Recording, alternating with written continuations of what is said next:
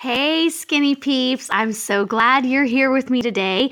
It's the 8th of May, 2018. My name is Bevan Caramello, and it is my privilege to be walking you through part of God's Word today. We are in the middle of a series called Providence versus Coincidence. Okay, I am coming out of oh, four or five in depth months of studying the book of Esther.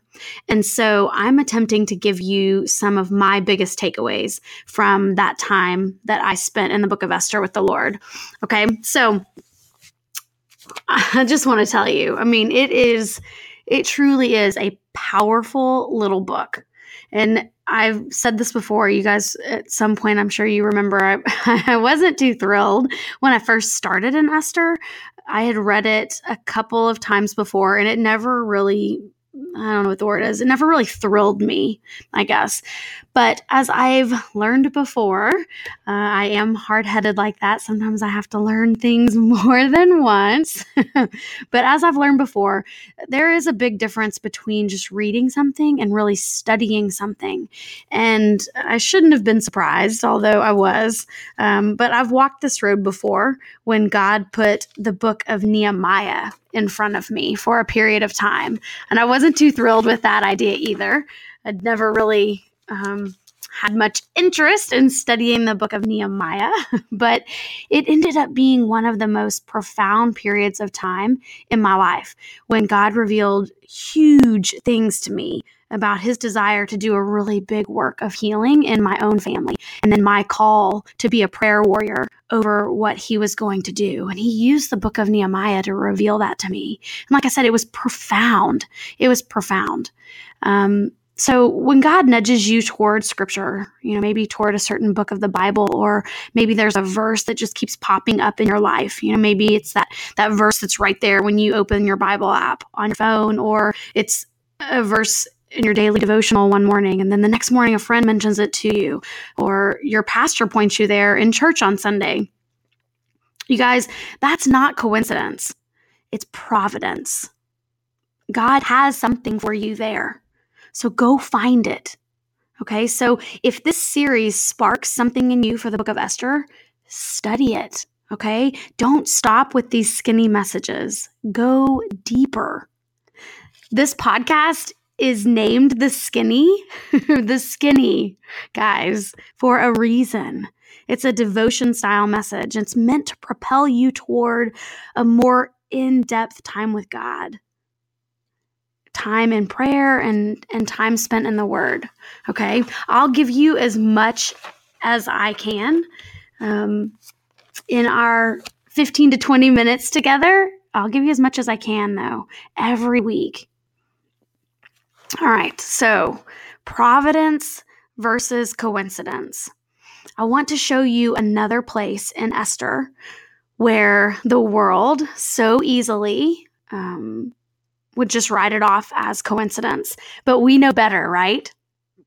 Okay, remember the theme for Esther, the theme that I gave you guys uh, a couple weeks ago, and, and again, we talked about last week. The theme that I keep seeing in the book of Esther is this the reversal of destiny. Okay, both Esther's own personal destiny and in the future of the entire nation of Israel.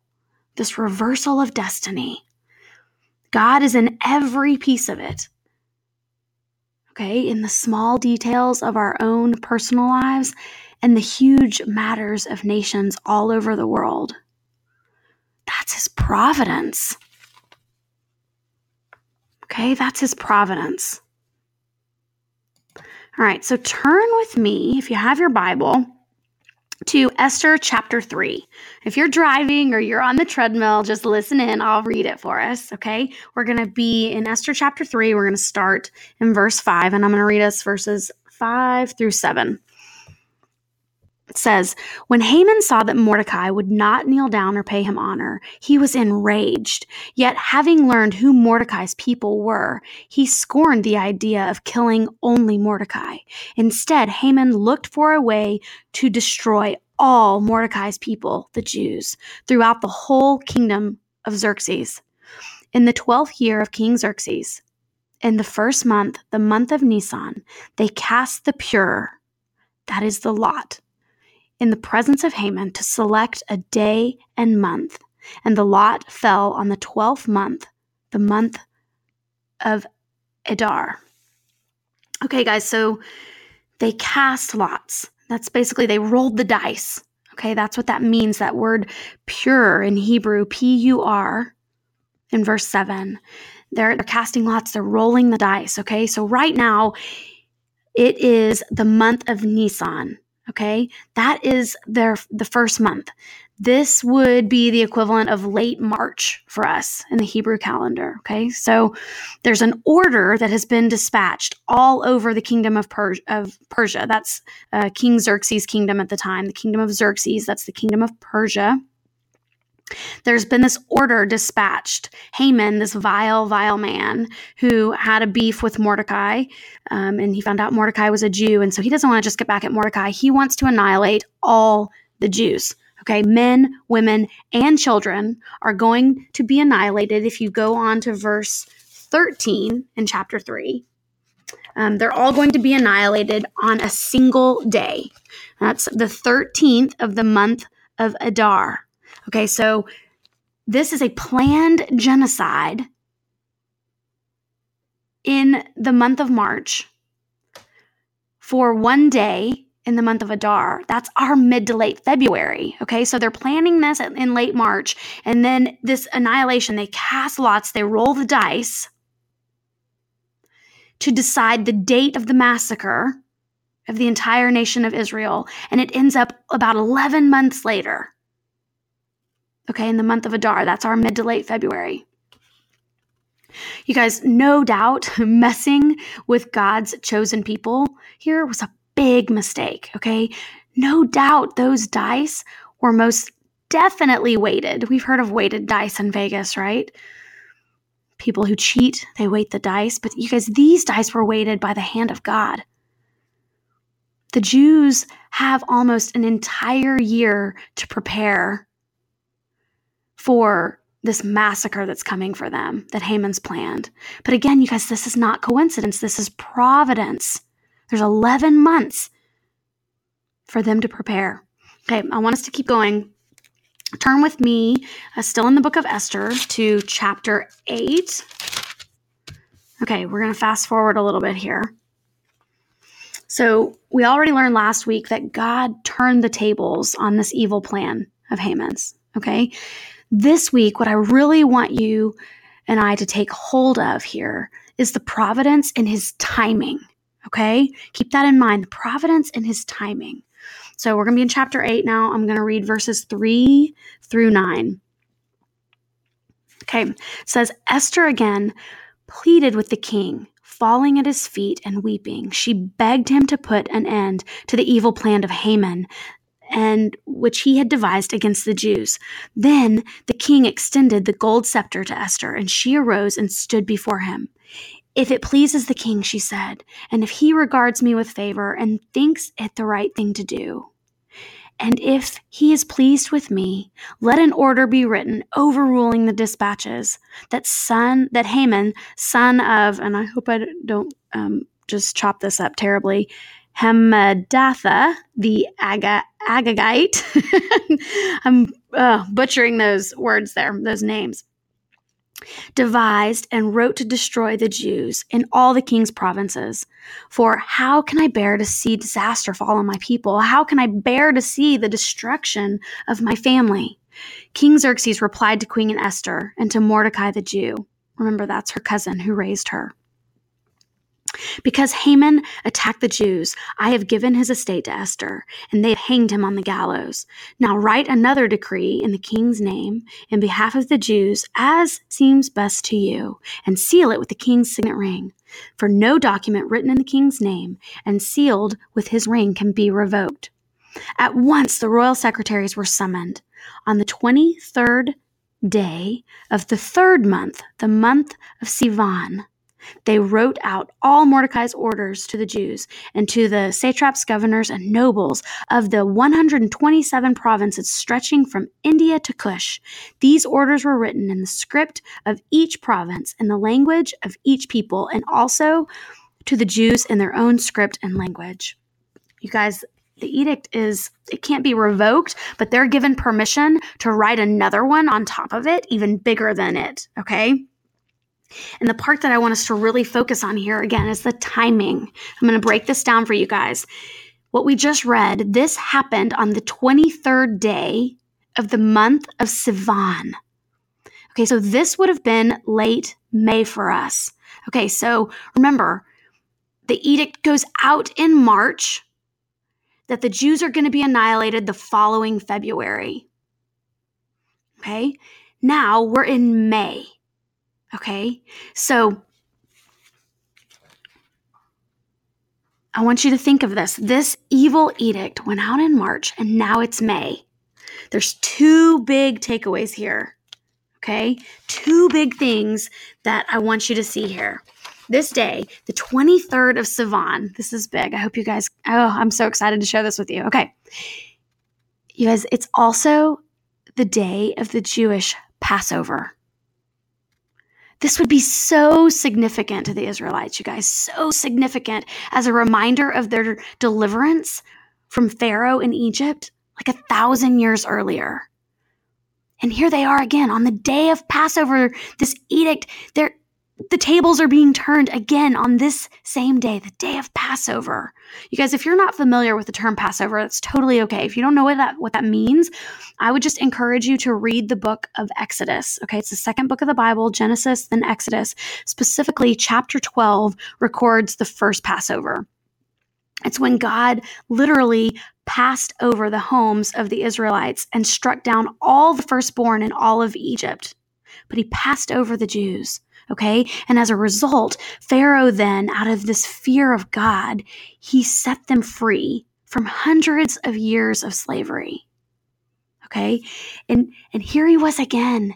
You guys, here's God again on Passover, delivering his people from this this edict that this massacre that was coming for them. Because this the timing on this the dates this would not have been lost on them. This is providence. This is not coincidence. This is providence. The second thing that i want us to take note of here is that this deliverance came exactly 70 days after Haman's evil decree was issued exactly 70 days. The number 70 and the number 7 in the Bible are often God's numbers of completion, okay, or numbers of perfection. And we don't know for sure um, that the number 70 here means completion. The text doesn't say. But what we can be absolutely sure of is that God is a God of completion. You guys, he never does anything just part of the way. We never see him start anything in the Bible that he doesn't finish perfectly. He takes everything he does to full completion, and his timing is always perfect. Second Thessalonians 1:11 tells us that by his power he will fulfill every good purpose and every act prompted by our faith. Every good purpose and every act prompted by our faith, He will fulfill them by His own power. He is faithful. You guys, God doesn't leave things halfway done. And God is always working on behalf of His children. We can trust His perfect timing in our lives. I want to read a psalm for you. It's um, Psalm 16, verse 5. It says, Lord, you have assigned me my portion and my cup. You have made my lot secure. You guys, there's our word again. That word lot. You have made my lot secure. That's that Hebrew word pur, P U R, where they talked about in Esther about casting lots. Lord, you have assigned me my portion and my cup. You have made my lot secure. He has made your lot secure. Make no mistake, God is in control, and His timing is always perfect. Let's pray. Father God, Lord, we praise you for being a God who completes every good work that He starts. Lord, we praise you for being a God of perfect timing. Lord, thank you for this time in your word today. Thank you for what it is that you're showing us and teaching us in the book of Esther. Lord, that what the world would so often call, call, call coincidence is not coincidence at all. Lord, it's your providence. And your providence is in the timing of everything happening in the lives of your children. Thank you, Lord. Lord, I thank you for each person listening today, both now and in the future. I thank you for the work that you're doing in them. I thank you for the work you're doing in this ministry. I thank you, Lord, for the work that you're doing in me. Lord, you have a plan and a purpose for each of us, and you will not leave even the tiniest detail undone, Lord. Thank you. It's in Jesus' name we pray. Amen. All right. Thank you so much for being with us today. I truly cherish and love our time together. Please know until next week, I will be praying for you and yours. Bye now.